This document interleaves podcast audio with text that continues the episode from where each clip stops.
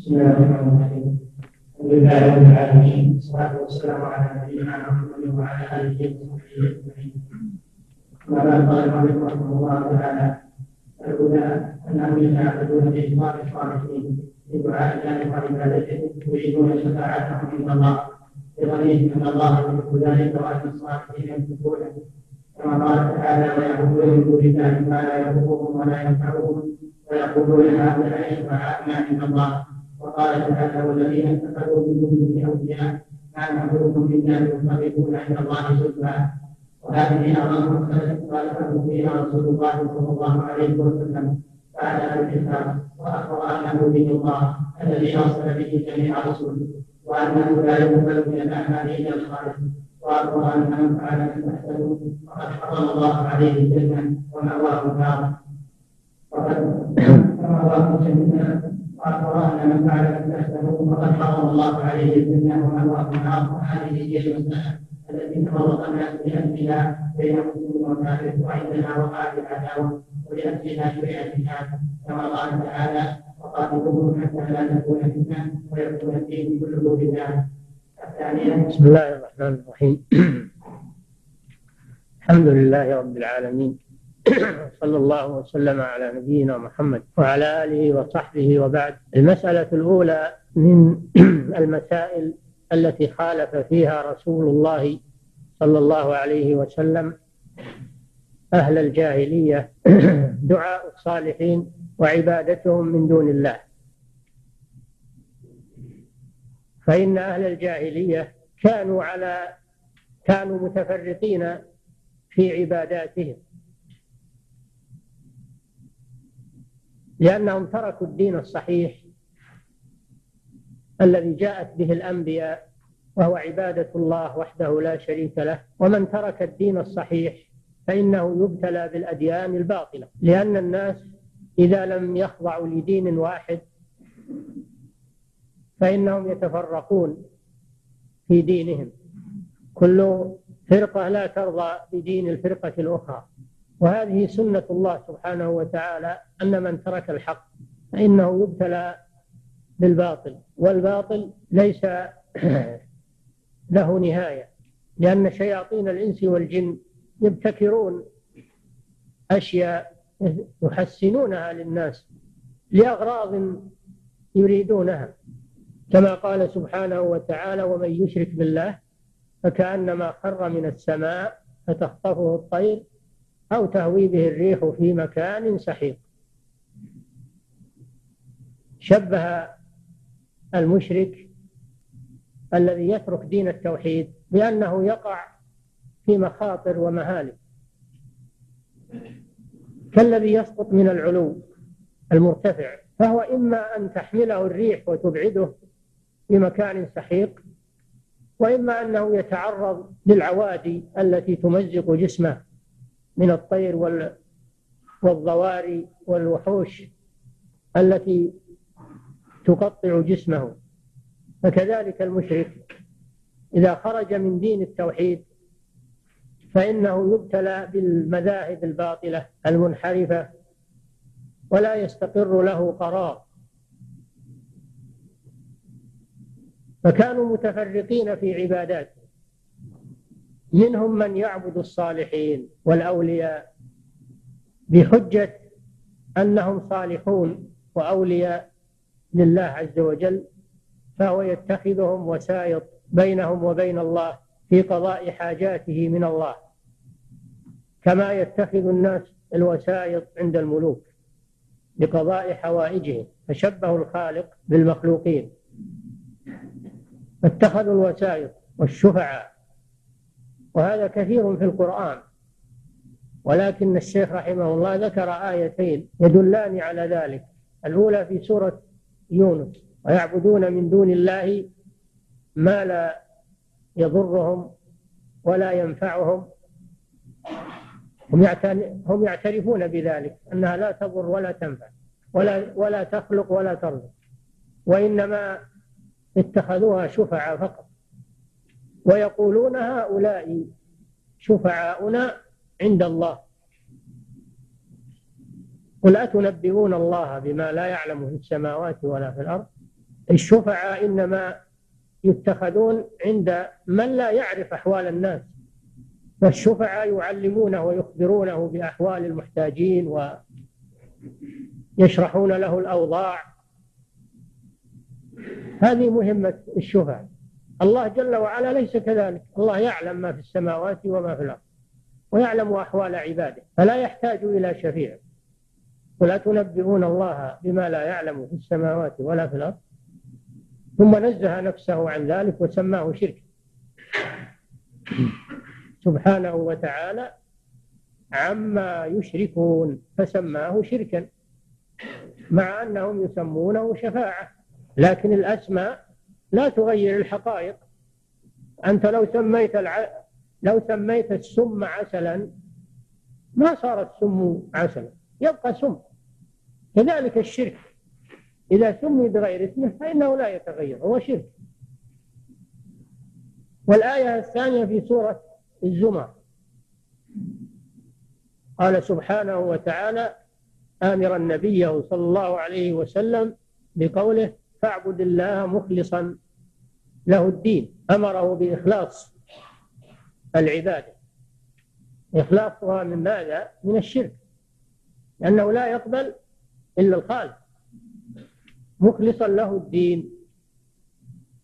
ثم قال جل وعلا ألا لله الدين الخالص الله لا يقبل إلا الدين الخالص الذي ليس فيه شرك. أما الدين الذي فيه شرك فإنه ليس لله ولا يقبله الله. ثم قال والذين اتخذوا من دونه أولياء ما نعبدهم إلا ليقربونا إلى الله زلفى. اتخذوا من دونه أولياء شفعاء ووسائط من الصالحين. ثم يقولون في تبرير عملهم هذا واحتجاجهم له ما نعبدهم إلا ليقربونا إلى الله. هذا معناه أنهم يعترفون أنهم لا يخلقون ولا يرزقون ولا يملكون من الأمر شيء وإنما واعترفوا أنهم عبدوهم. العجيب أن هذا اعتراف منهم أن هذا عبادة. ما نعبدهم. اتخاذ الأولياء اعترفوا أنه عبادة له. ما نعبدهم إلا ليقربونا إلى الله زلفى. وإلا نحن نعلم أنهم لا يخلقون ولا يرزقون ولا يملكون من الأمر شيء. الأمر كله لله. وإنما هؤلاء صالحون. فنحن نتخذهم وسائط بيننا وبين الله يقربونا إلى الله زلفى. فلاحظوا كيف أنهم اعترفوا أن هذا عبادة للأولياء. واعترفوا أن هؤلاء الأولياء ليس لهم من الأمر شيء. إلا ليقربونا إلى الله زلفى. ثم إن الله سبحانه وتعالى قال إن الله يحكم بينهم فيما فيه يختلفون. سمى هذا اختلافا وتفرقا عما شرعه الله سبحانه وتعالى. فيما هم فيه يختلفون ثم قال إن الله لا يهدي من هو كاذب كفار. لا يهدي يعني لا يوفق لا يوفق للحق. وقبول الحق. أما الهداية بمعنى البيان والدلالة والإرشاد فإن الله يهدي كل الناس بمعنى أنه يدلهم ويرشدهم ويوضح لهم.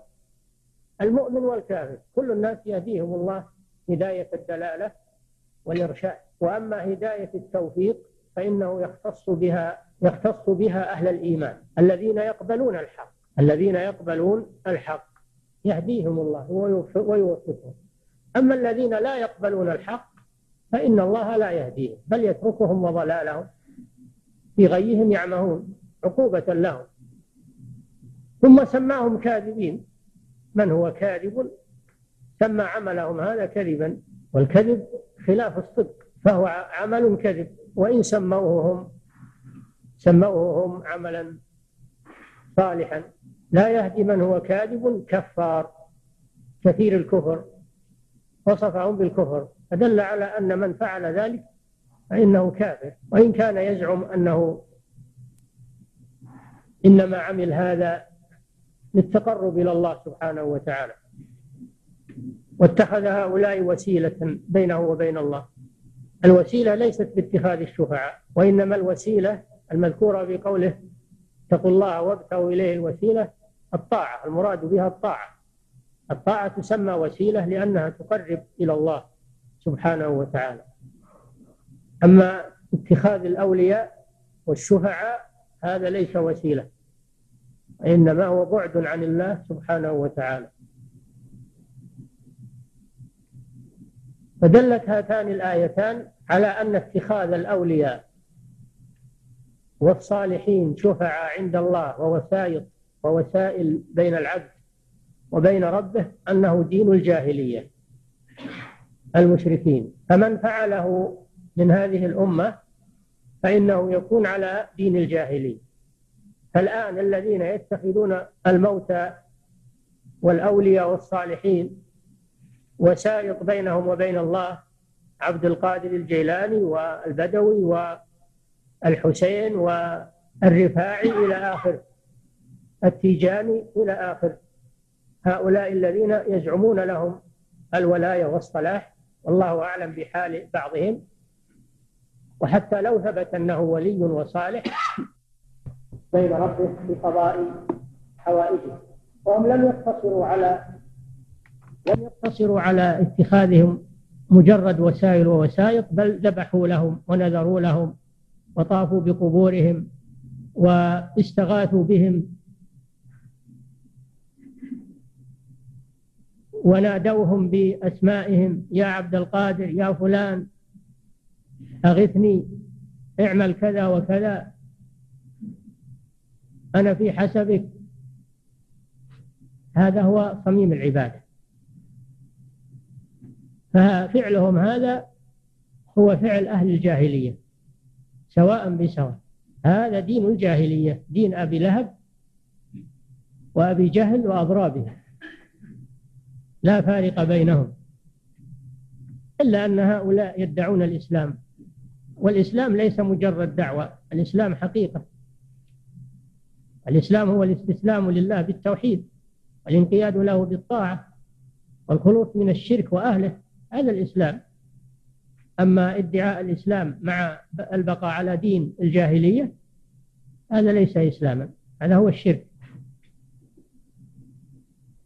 وهذا النوع من الشرك هو الذي بعث النبي صلى الله عليه وسلم بإنكاره. لأن المشركين الذين بعث إليهم رسول الله صلى الله عليه وسلم كانوا على هذا.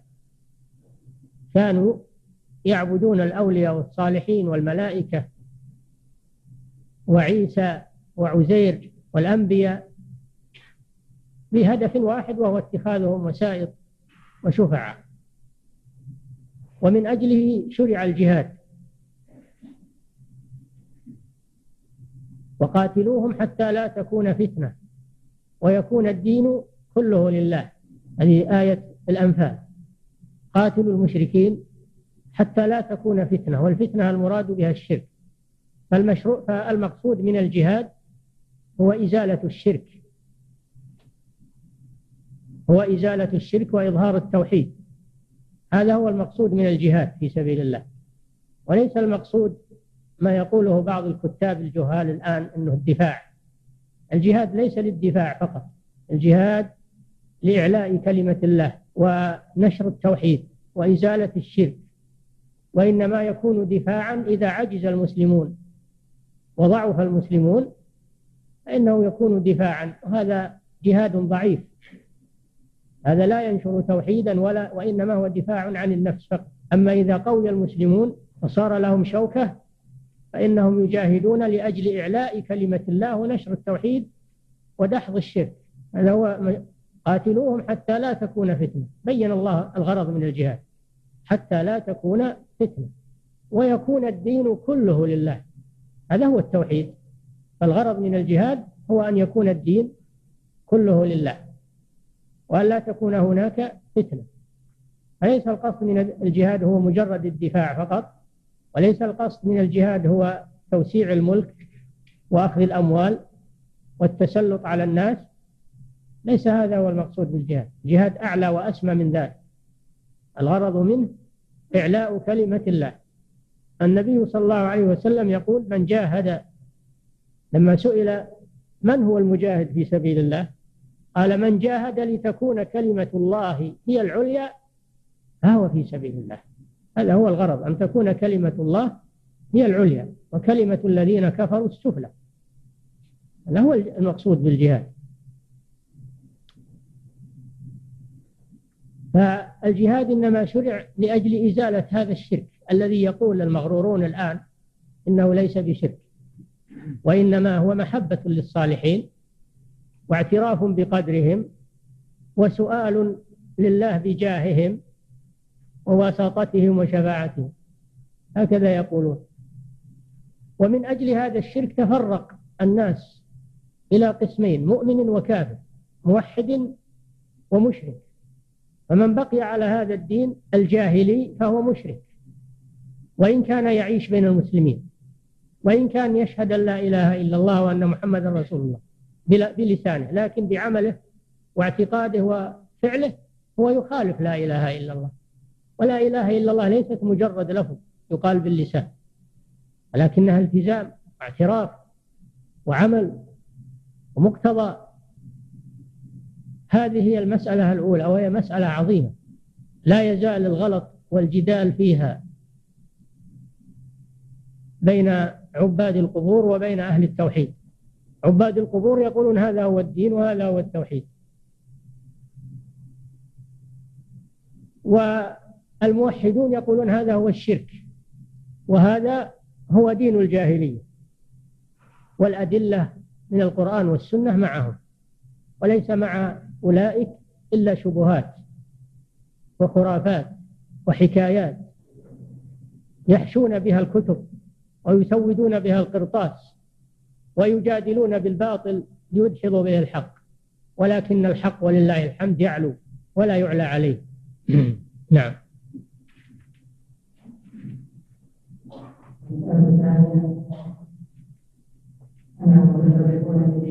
كما قال تعالى كل بما لديهم وكذلك في دنياهم فيرون أن ذلك هو الصواب فأتى بالاجتماع في الدين بقوله شرع لكم من الدين ما وصى به محمد الذي أوحينا إليه. وما وصينا به إبراهيم وموسى وعيسى أن أقيموا الدين ولا تتفرقوا فيه. وبقوله إن الذين فرقوا دينهم وكانوا بجهالة منهم في شيء. ونهانا عن مشابهتهم بقوله ولا تكونوا الذين تفرقوا واختلفوا من بعد ما جاءهم البينات ونهانا عن التفرق في الدنيا بقوله واعتصموا بحق الله جميعا ولا تفرقوا. المسألة الثانية من مسائل أهل الجاهلية التفرق. تفرق في أمر الدنيا والتفرق في أمر الدين. والتفرق مذموم وعذاب وشر. تفرق في أمر الدنيا كانوا كان أهل الجاهلية لا تجمعهم ولاية لا يخضعون تحت سلطة واحدة. بل كانوا متفرقين إلى قبائل. كل قبيلة ينضم بعضها إلى بعض ويحصل بينها وبين القبيلة الأخرى ثارات ومقاتلات وغارات وحروب. يأكل قويهم ضعيفهم. كانوا على هذا في الجاهلية. إذا قرأت في التاريخ وأخبار أهل الجاهلية رأيت العجب العجاب. إذا قرأت أشعارهم سجلوا هذا في أشعارهم في التفاخر وذكر حروبهم وانتصارات بعضهم على بعض وذكر الثارات التي تحصل بينهم. اقرأ تاريخهم واقرأ أشعارهم تجد هذا التفرق. كل قبيلة منحازة تتعصب لقبيلتها. لا تجمعهم رابطة وكانوا من بين أهل الأرض متفرقين. وكانت دولة فارس والروم تتحكمان فيهم. فريق يتبع لدولة فارس للفرس. وفريق منهم يتبع دولة الروم وفريق منهم لا ينتمي إلى الدولتين وإنما يقوم على القبلية والعصبية ويعيشون عيشة النهب والسلب. وكانت الحروب الطاحنة تقوم بينهم وتطول. وحسبكم أيام العرب يعني أيام الحروب الطويلة مثل حرب داحس والغبرة حرب البسوس ويوم بعاث بين أهل المدينة بين الأوس والخزرج. زادت على مئة سنة. حروب طاحنة. هذا تاريخ العرب قبل الإسلام. تفرق. لا يخضعون لسلطة ولا ينقادون لحاكم وإنما يقومون على العصبية والقبلية والنخوة الجاهلية. يقول شاعره وشاعر منهم وما أنا إلا من غزية غزية قبيل وما أنا إلا من غزية إن غوت غويت. وإن ترشد غزية أرشدي يقول أنا معها على كل حال يعني سواء على الغو على الغواية ولا على الرشد. هذه العصبية. هذا هو كلام الجميع. هذا يعبر عن الجميع. عصبية القبلية. تفاخر بالآباء والثارات والغارات. هذا من جهة الدنيا. من جهة الدين كانوا متفرقين في عباداتهم كما مر في المسألة الأولى. كل له صنم يعبده وكل له رب يعبده ويتعلق به. كانت الأصنام منتشرة بينهم. هذا في العرب. أما في بقية العالم وفي أهل الكتاب والمجوس فالأمر أشد أيضا. منهم من يعبد الشمس ومنهم من يعبد القمر ومنهم من يعبد المسيح ومنهم من يعبد الملائكة ومنهم من يعبد الأولياء والصالحين كما مر في المسألة الأولى. ومنهم حتى أن منهم من يعبد الشيطان منهم من يعبد الماء. وراجعوا كتاب إغاثة اللهفان لابن القيم في مصايد الشيطان في الجزء الثاني. تجدون العجب العجاب من ديانات أهل الجاهلية عربا وكتابيين والتفرق الذي حصل في دينهم. فبعث الله نبيه محمدا صلى الله عليه وسلم بالهدى ودين الحق ودعا الناس إلى الاجتماع على كلمة التوحيد لا إله إلا الله وأن وأن يكونوا تحت ولاية الإسلام وراية الإسلام أمة واحدة متحابين. فاستجاب له من أراد الله له السعادة وصاروا هم الدولة التي منحها الله النصر والتأييد وانتشر سلطانها في الأرض المشارق والمغارب. ودخل الناس في دين الله أفواجا اجتمعت الكلمة وتوحدت الراية وقام علم الجهاد في سبيل الله وزال الجور والظلم والعدوان. شرع شرعت الحدود والقصاص حماية للدين وللعرض وللنفس وللمال. حتى تمت النعمة على المسلمين. اليوم أكملت لكم دينكم وأتممت عليكم نعمتي ورضيت لكم الإسلام دينا. ذكرهم الله بهذه النعمة. في قوله يا أيها الذين آمنوا اتقوا الله حق تقاته. ولا تموتن إلا وأنتم مسلمون. واعتصموا بحبل الله جميعا ولا تفرقوا. واذكروا نعمة الله عليكم إذ كنتم أعداء فألف بين قلوبكم. فأصبحتم بنعمته إخوانا وكنتم على شفا حفرة من النار فأنقذكم منها. كذلك يبين الله لكم آياته لعلكم تهتدون. ولتكن منكم أمة يدعون إلى الخير ويأمرون بالمعروف وينهون عن المنكر وأولئك هم المفلحون.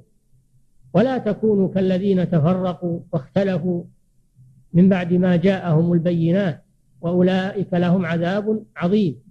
يوم تبيض وجوه وتسود وجوه. فأما الذين اسودت وجوههم أكفرتم بعد إيمانكم فذوقوا العذاب بما كنتم تكفرون. وأما الذين ابيضت وجوههم ففي رحمة الله هم فيها خالدون. في هذه الآيات الكريمة يبين الله سبحانه وتعالى نعمته على المسلمين حيث جمعهم بعد فرقة وأغناهم بعد عيلة وكثرهم بعد قلة. واذكروا إذ كنتم واذكروا إذ كنتم مستضعفين في الأرض. نعم. واذكروا إذ كنتم قليلا مستضعفين في الأرض. تخافون أن يتخطفكم الناس. فآواكم وأيدكم بنصره. ورزقكم من الطيبات. لعلكم تشكرون. هذا هو دين الإسلام. ونهى المسلمين عن أفعال الجاهلية والتفرق والثارات والغارات وغير ذلك من أمور الجاهلية. إن الذين فرقوا دينهم وكانوا شيعا لست منهم في شيء. الدين واحد هو دين محمد صلى الله عليه وسلم. لا يكون هناك أديان متفرقة. لجميع أهل الأرض يجب أن يكونوا على دين واحد هو دين محمد صلى الله عليه وسلم ولا تبقى معه أديان أخرى. فإن هذا فعل أهل الجاهلية هم الذين فرقوا دينهم وكانوا شيعا. قال سبحانه وتعالى وأقيموا الصلاة ولا تكونوا من المشركين. من الذين فرقوا دينهم وكانوا شيعا كل حزب بما لديهم فرحون هذه صفة أهل الجاهلية. تفرق في الدين ويفتخرون بهذا التفرق كل حزب بما لديهم فرحون كل يرى أنه هو الذي على الحق وأن غيره على الباطل.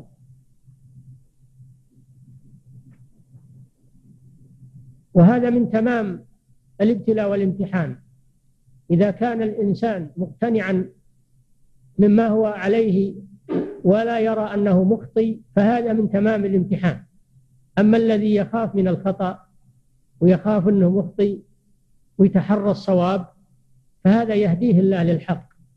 لكن المشكل الذي يزكي نفسه ويزكي مذهبه وينتصر لقوله ولا يرى أن قوله يحتمل الخطأ بل هو عنده هو اليقين وغيره على الضلال. حين حينئذ تتم الخسارة والعياذ بالله. أما إذا كان المخالف لا يزكي نفسه ولا يتعصب لقوله وإنما يتحرى الحق أينما وجده أخذ به وترك قوله فهذا على سبيل النجاة. ولا الاختلاف حاصل طبيعة البشر. ولكن الإنسان إذا كان يتحرى الحق وإذا وجد الحق قبله فهذا من أهل السعادة. لكن إذا كان لا ما يتحرى الحق بل يتعصب لقوله أو لقول متبوعه ويرى أنه هو الصواب وأن متبوعه معصوم. لا معصوم إلا الرسول صلى الله عليه وسلم. أما غيره فهو عرضة للخطأ والصواب حتى ولو كان من أتقى الناس ومن أكثر الناس علما. فإنه عرضة للخطأ والصواب. الإنسان يتهم رأيه ويتهم قوله ويتهم فهمه ويتحرى الحق. هذا الواجب على المسلم. أهل الجاهلية لا ما ما يرون إن, إن قولهم باطل ولا يرون بل بل يرون إن الناس كلهم مخطئون إلا هم.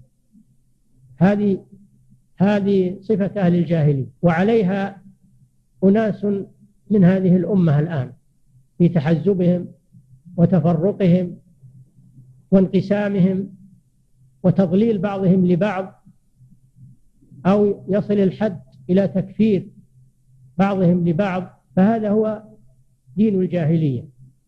ولا يبقى على هذا إلا من تمسك بما كان عليه الرسول صلى الله عليه وسلم وأصحابه. ولهذا قال وستفترق هذه الأمة على ثلاث وسبعين فرقة كلها في النار فصار المتفرقون والمختلفون كلهم في النار إلا واحدة وهي التي بقيت على ما كان عليه رسول الله صلى الله عليه وسلم وأصحابه. فالفرقة في الدين هذا من مسائل الجاهلية. هذا من مسائل الجاهلية. لأن الدين ليس فيه اختلاف وليس فيه تفرق. ومن ضل فهمه أو أخطأ فإنه يجب عليه الرجوع إلى الحق. ثم تتم الوحدة و... والإجتماع. فإن تنازعتم في شيء فردوه إلى الله والرسول. إن كنتم تؤمنون بالله واليوم الآخر ذلك خير وأحسن تأويلا. ولهذا قال شرع لكم من الدين ما وصى به نوحا والذي أوحينا إليك وما وصينا به إبراهيم وموسى وعيسى أن أقيموا الدين ولا تتفرقوا فيه. دين الأنبياء واحد هو الاجتماع على كلمة التوحيد وإخلاص العبادة لله عز وجل ورجوع المخطئ إلى الصواب. هذا دين الأنبياء. هذا هو الذي شرعه الله لإبراهيم وموسى وعيسى ومحمد صلى الله عليه وسلم. وهؤلاء هم أولو العزم من الرسل.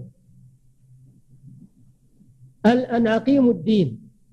إقامة الدين بماذا تكون؟ بالتوحيد والإخلاص لله عز وجل وامتثال الأوامر وترك النواهي. هذه إقامة الدين. ثم قال ولا تتفرقوا فيه لأن لأنه لا يجتمع التفرق وإقامة الدين أبدا.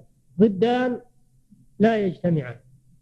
لما أمر الله بإقامة الدين نهى عن ضدها وهي التفرق والاختلاف في الدين.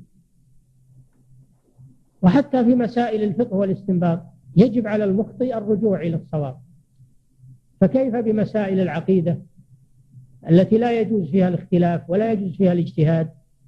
لأنها توقيفية فلا, فلا يجوز للمسلمين أن يتعصبوا لأقوالهم وآرائهم بل يجب أن يرجعوا إلى قول واحد هو الصواب الذي دل عليه الكتاب والسنة. هذا هو هذا هو إقامة الدين. وعدم التفرق فيه. ولما أمر بذلك نهى عن ضده فقال سبحانه ولا تكونوا كالذين تفرقوا واختلفوا. هذا نهي عن التشبه بأهل الجاهلية في التفرق والاختلاف والبقاء على الآراء والمذاهب دون تمحيص ودون نظر. قد يقول قائل المذاهب الأربعة الآن أليس هذا من التفرق؟ نقول لا يا أخي. المذاهب الأربعة أهلها ولله الحمد يعترفون بالحق. إذا لاح لهم الدليل رجعوا إليه. فهذا الإمام مالك يقول كلنا راد ومردود عليه إلا صاحب هذا القبر يعني محمد صلى الله عليه وسلم. الإمام أبو حنيفة رحمه الله أول الفقهاء الأربعة يقول إذا جاء الحديث عن رسول الله فعلى الرأس والعين. وإذا جاء الحديث عن الصحابة فعلى الرأس والعين. وإذا جاء عن التابعين فهم رجال ونحن رجال. فهو يقدم قول رسول الله صلى الله عليه وسلم على قوله وقول كل أحد وقول الصحابي يقدمه أبو حنيفة رحمه الله. وهذا الإمام الشافعي يقول إذا صح الحديث فهو مذهب. ويقول إذا خالف قولي قول رسول الله صلى الله عليه وسلم فاضربوا بقولي عرض الحائط. والإمام أحمد رحمه الله يقول عجبت لقوم عرفوا الإسناد وصحته يذهبون إلى رأي سفيان. والله تعالى يقول فليحذر الذين يخالفون عن أمره أن تصيبهم فتنة أو يصيبهم عذاب أليم. ويقول لا تأخذ برأيي ولا برأي فلان. ولكن خذ من حيث أخذوا. فالمذاهب الأربعة ولله الحمد ليس فيها تعصب. إن كان من تعصب فهو عند بعض المنتسبين إليها من المتأخرين. أما أصحابها ومؤسسوها وأئمتها فإنهم يقبلون الحق ويرجعون إلى الدليل. فبذلك اختلاف المذاهب الأربعة ليس هو من الاختلاف المذموم لأنه اختلاف عن اجتهاد واستنباط والاجتهاد والاستنباط سائغ في الأمور التي ليس فيها نص. الأمور التي فيها نص لا يجوز فيها الاجتهاد لكن الأمور التي ليس فيها نص وإنما هي محتملة هذه فيها الاجتهاد. ولكن اجتهاد محكوم بالدليل. مهما اتضح يقول الشافعي رحمه الله أجمع المسلمون على أن من استبانت له سنة رسول الله صلى الله عليه وسلم لم يكن له أن يدعها لقول أحد. ويقول الإمام مالك رحمه الله أو كلما جاءنا رجل أجدل من رجل تركنا ما جاء به جبريل إلى محمد لجدل هؤلاء. هذا هذه مذاهبهم رحمه الله وهذه أقوالهم. وما كان بينهم من خلاف فقهي فإنه يرجع فيه إلى الدليل. ومن شهد له الدليل أخذ به سواء كان قول أبي حنيفة أو مالك أو الشافعي أو أحمد بن حنبل. نرجع للدليل. هذا ما يقال عن المذاهب الأربع وأنها ولله الحمد لا تدخل تحت التفرق المذموم وإنما هي اجتهادات فقهية تحتمل الخطأ والصواب. فما كان فيها من خطأ نتركه وما كان فيها من صواب نأخذ به. وقدوتنا هو رسول الله صلى الله عليه وسلم. نعم.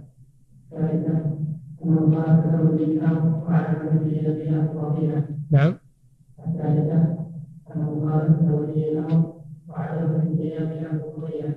وأن السمع والطاعة له بدون حاله وخالفه رسول الله صلى الله عليه وسلم.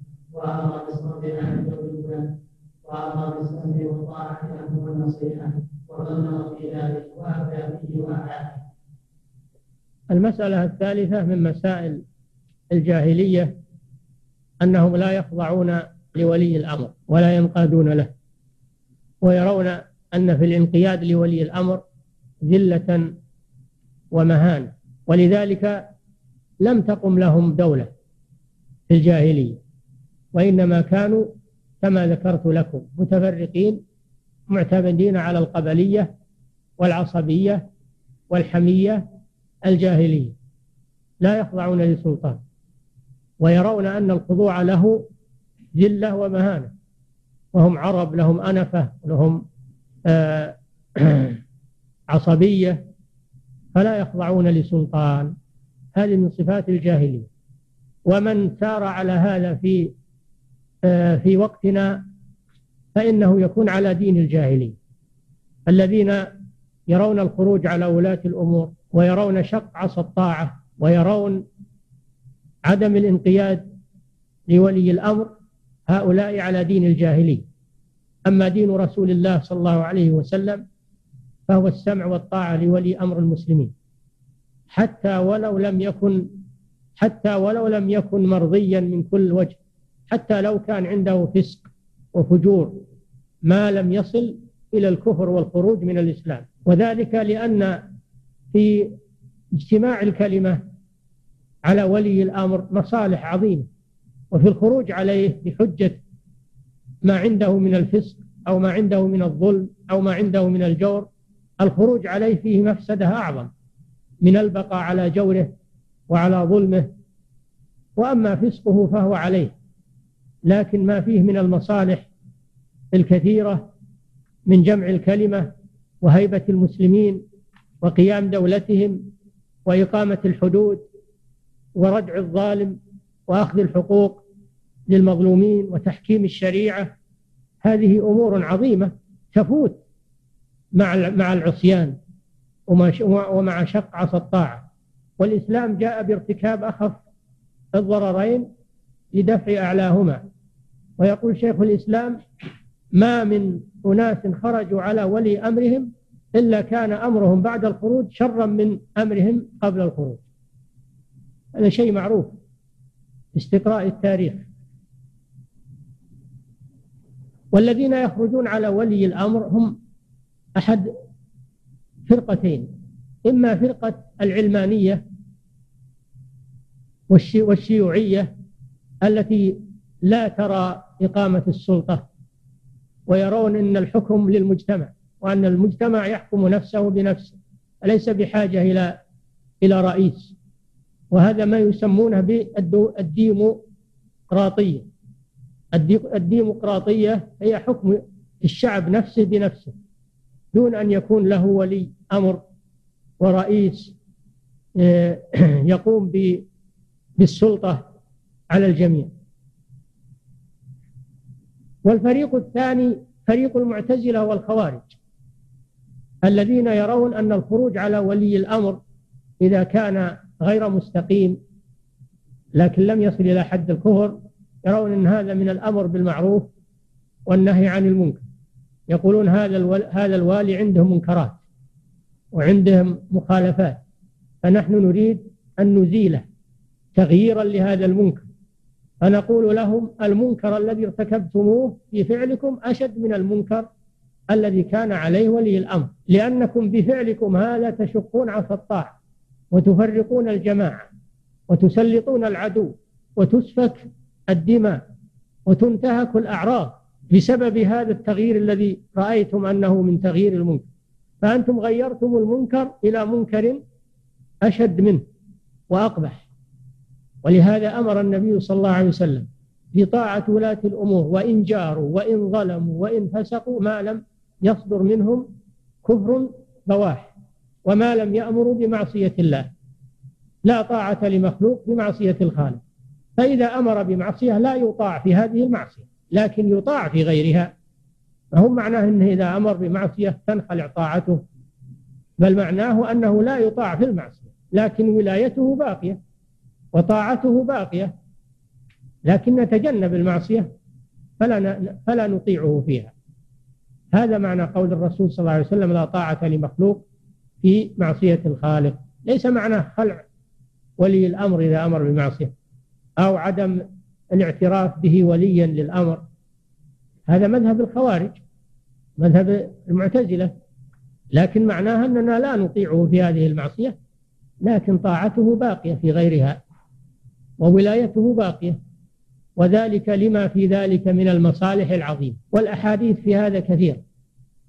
جمعها أهل العلم في كتب العقائد.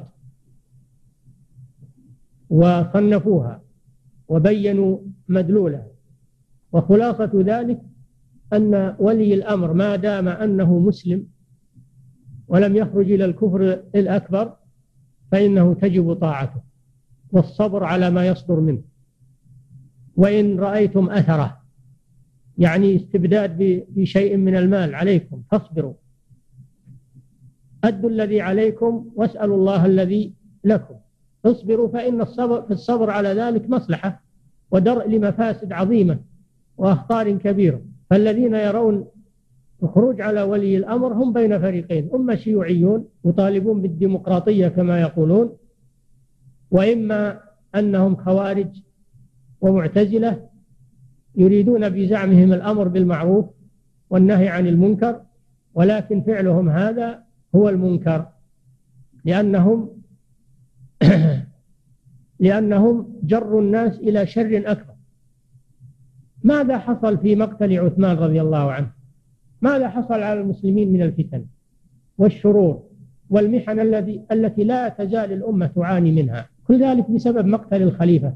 رضي الله تعالى عنه وأرضاه. بأشياء زعموا وهم كاذبون زعموا أنها أخطأ من عثمان رضي الله عنه. وماذا حصل في تاريخ المسلمين من سفك الدماء وتعطيل الحدود وتسلط الأعداء عند حصول الفتن بينهم والشقاق بينهم والافتراق بينهم؟ ماذا حصل؟ وإذا أطاعوا سمعوا وأطاعوا ماذا يحصل من الخيرات ومن التآلف؟ ماذا حصل في الفترة بين مقتل عثمان إلى تنازل الحسن بن علي رضي الله عنه لمعاوية؟ ماذا حصل من الفتن والشرور وماذا حصل بعد تنازل الحسن لمعاوية من الخير والاجتماع وقوة الإسلام والفتوحات؟ ماذا حصل من الخير؟ ولهذا وصف النبي صلى الله عليه وسلم ابنه الحسن بأنه سيد. قال إن ابني هذا سيد وسيجمع الله به بين طائفتين وسيصلح الله به بين طائفتين عظيمتين من المسلمين. فتحقق ما أخبر به صلى الله عليه وسلم. بتنازله لمعاوية واجتماع المسلمين على ولي واحد وعودة هيبة الإسلام وتوقف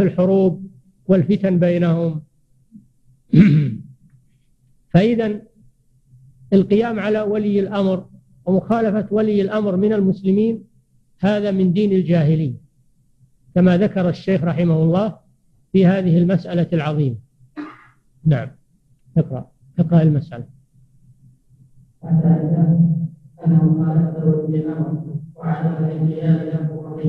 عندهم عند أهل الجاهلية.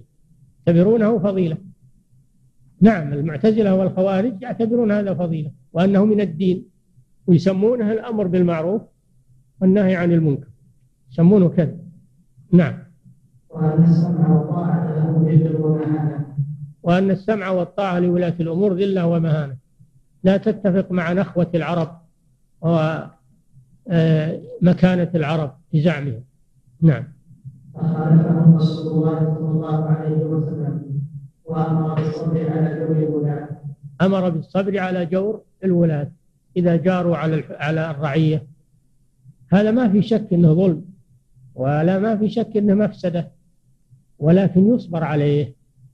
يصبر عليه لما في الخروج عليهم من المفسدة الأكبر.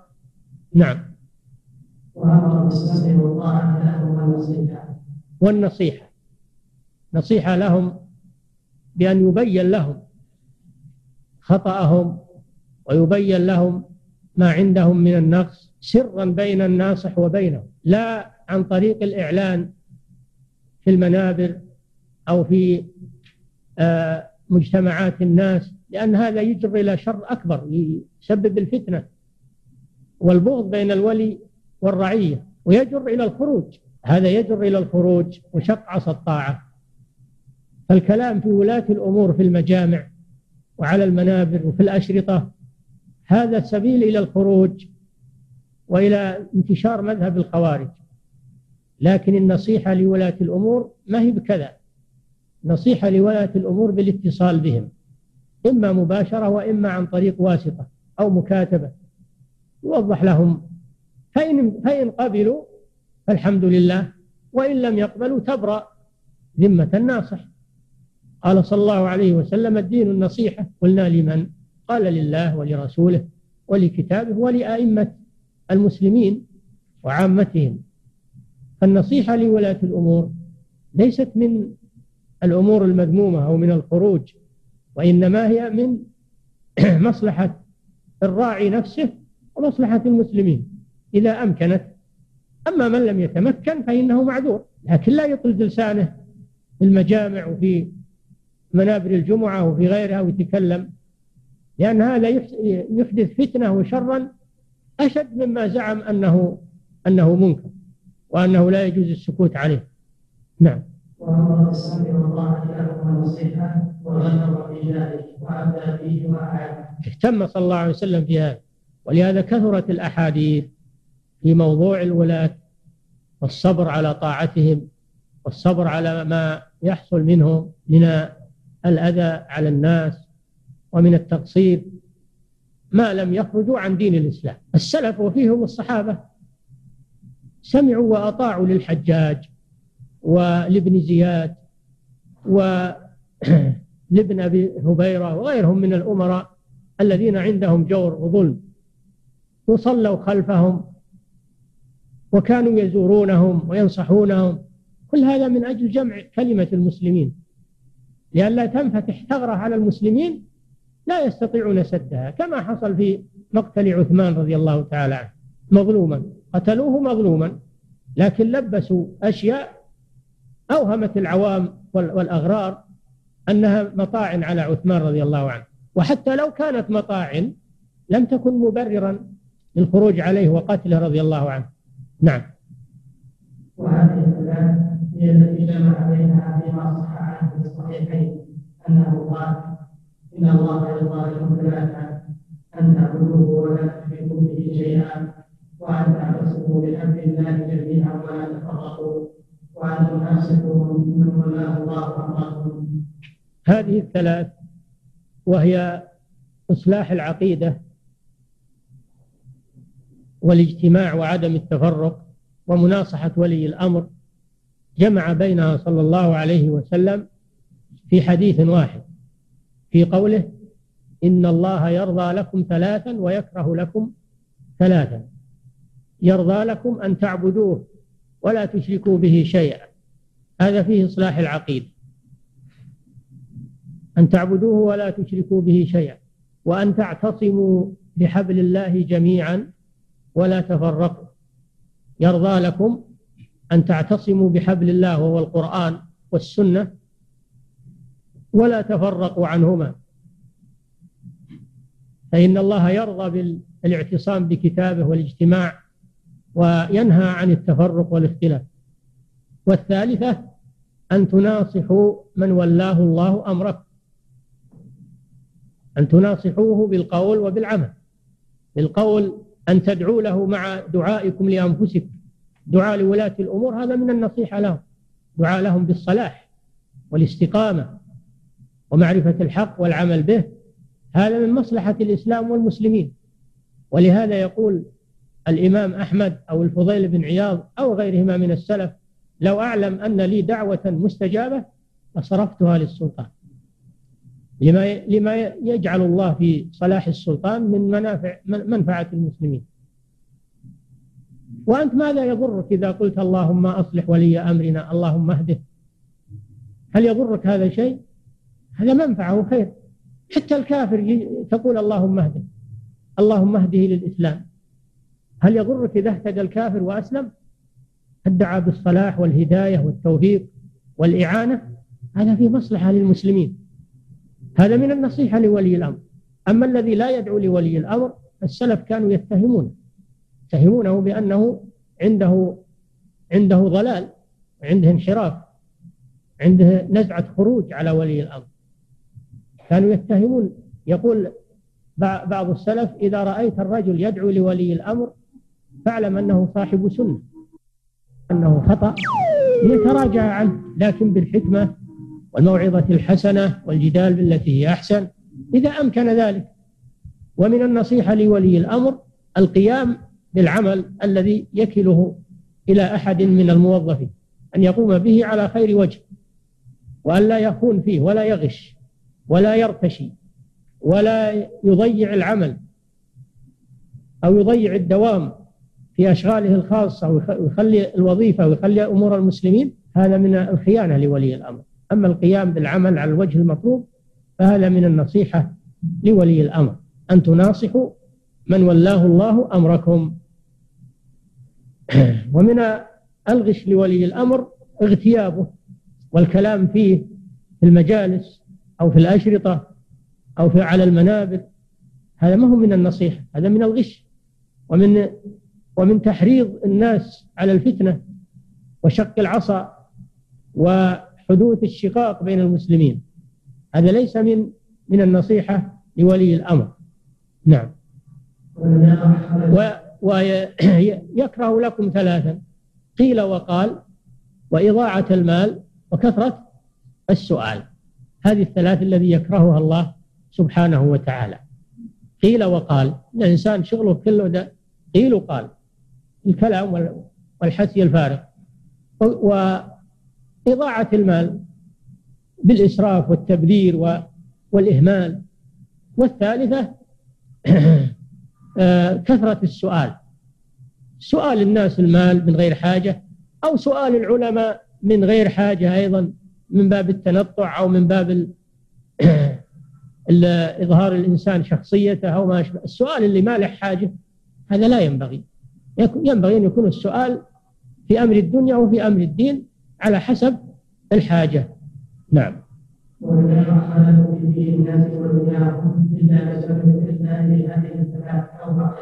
يقول الشيخ لم يحصل خلل في دين الناس ودنياهم إلا بالإخلال بهذه الثلاث. إما إخلال بالعقيدة وإما إخلال بجمع الكلمة وإما إخلال في نصيحة ولي الأمر. حينئذ يحصل الفساد في الدين والدنيا. والله تعالى أعلم وصلى الله وسلم على نبينا محمد على آله وصحبه. لا إله. نعم. أهل العلم ان الجهاد الناس وبيان ولكن الذين يمنعون ذلك البيان فاذا هذا المانع من دون جهاد ان يبين للناس الدين الحق فالجهاد غير مشروع فاعلم هذا كلام باطل. ليس هذا هو الجهاد.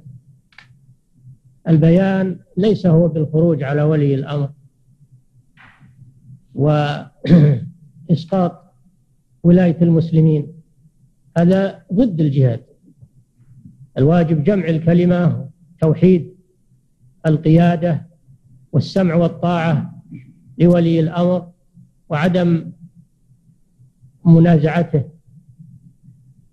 هذا هو الذي شرعه الله سبحانه وتعالى وشرعه رسوله صلى الله عليه وسلم.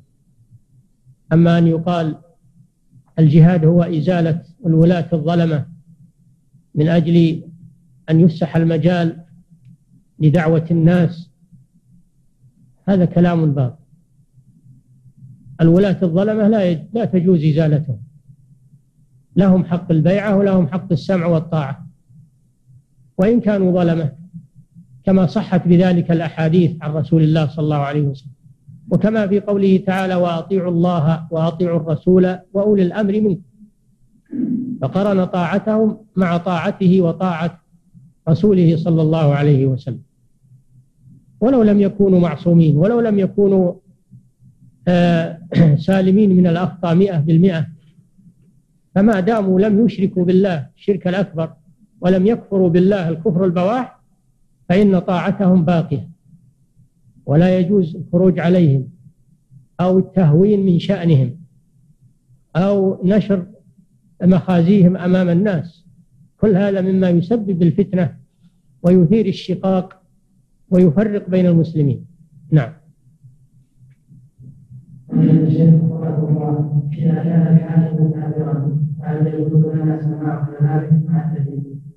سماع كلامه. كيف سماع كلامه إن كان يدعوكم إلى الكفر فلا تسمعوا. ما يجوز سماع الدعوة إلى الكفر والشرك والإلحاد. أما إذا كان يدعوكم لأمر مباح شيء مباح فيه مصلحة للمسلمين فلا مانع. لكن لا يجوز بقاء الوالي الكافر إذا كان المسلمون يقدرون على استبداله بغيره. أما إذا كانوا لا يقدرون فإنهم يصبرون إلى أن تتاح لهم الفرصة. ولو بعد حين. نعم. الشيخ رحمه الله أضاءت ولينا بحكم وليها وهي أهل العام جائزة أم يواجه معصية ذلك أنت لا تأخذ وإذا أخذه فعليه مسؤولية. أما أنت لا تأخذ شيئا ليس لك فيه حق. نعم. ويقول الشيخ رحمه الله إذا منع أمر ممن يأمر بالمعروف وينهى عن المنكر. فهل من أمر بالمعروف ونهى عن المنكر بالحكمة والموعظة الحسنة؟ يكون قد خالع طاعة ولي الأمر والأمر بالمعروف والنهي عن المنكر ليس مقصورا على شخص أو على أشخاص. فإذا منع شخص فهناك بدله من الناس. يمتنع هذا الشخص.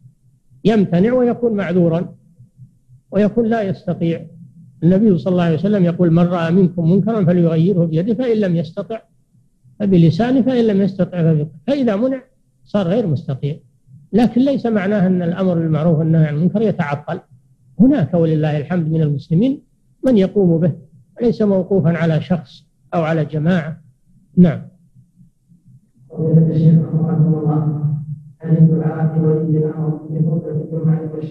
نعم.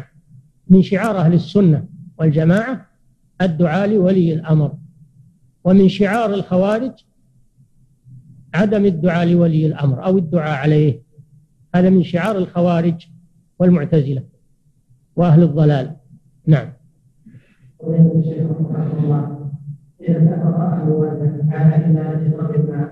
فكيف يتم ذلك؟ أن المشهد أم يمشون الأرض أم يبنون مسجدا في موضع آخر؟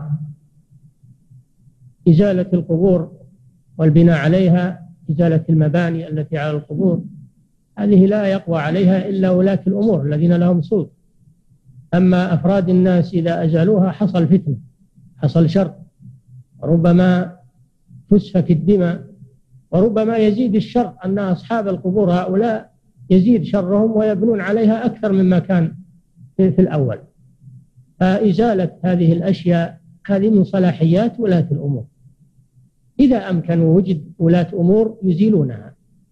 أما إذا لم يوجد فإن عليك البيان فقط. أما الإزالة باليد هذه يترتب عليها فتنة وشر وضرر عظيم ولا يحصل بها المقصود. إذا أزلتها اليوم بنوها من الغد بأحسن وأقوى مما كان. وأهل الشر معهم يمولونهم ويساعدونهم.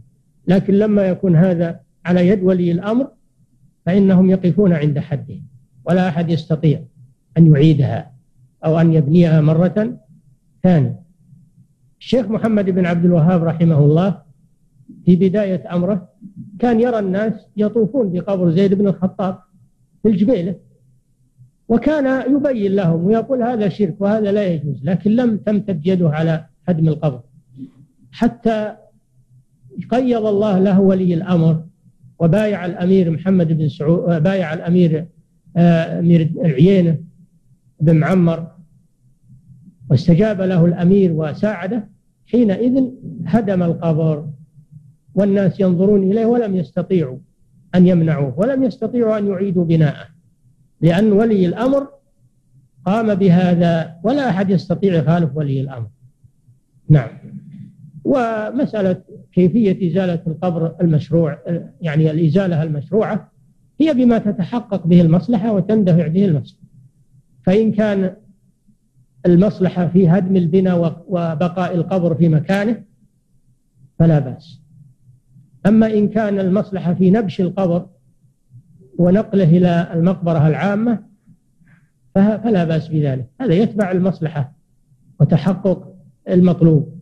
نعم. وإن كان المصلحة في إزالتهما جميعا إزالة القبر وإزالة البناء فكذلك. نعم. ويجب الشيخ رحمه الله أن مخالفة أحدهم التي أمر بها ولي من الأمور المحرمة شرعا وهل إلى ذلك إلا يجوز به ما أسمع. المخالفة أحد الأمور التي أمر بها ولي من الأمور المحرمة شرعا وهل إذا زالت العدة يجوز إذا زالت نعم. إن كان الذي أمر به ولي الأمر معصية فلا يجوز طاعته في ذلك.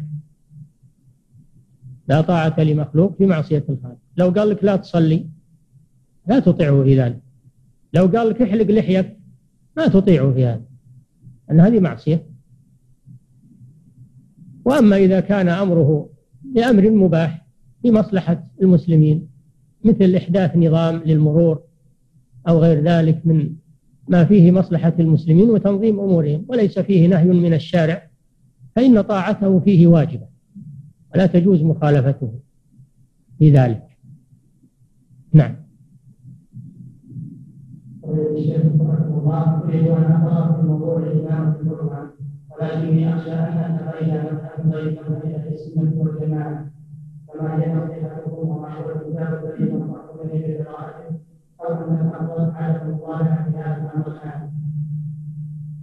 الأفضل أن لا تقرأ بمفردك وإنما تدرس الكتاب على أحد العلماء يشرحه لك ويبين لك مقاصده وأهدافه.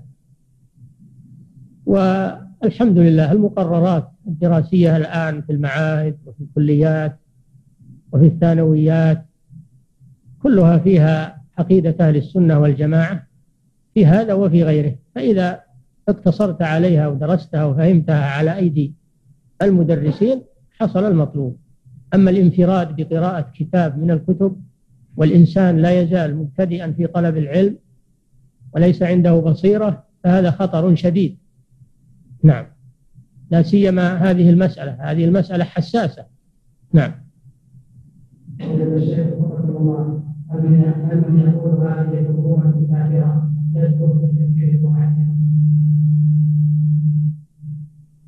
هذا ما هو بتكفير معين. لكن ينظر في قوله كافرة. هل عليه دليل ولا ما عليه دليل؟ ما هو كل من أشاء يكفر الناس أو يكفر الدول أو الحكام؟ شاف دليله ما هو؟ هو صحيح أو ما هو صحيح؟ نعم.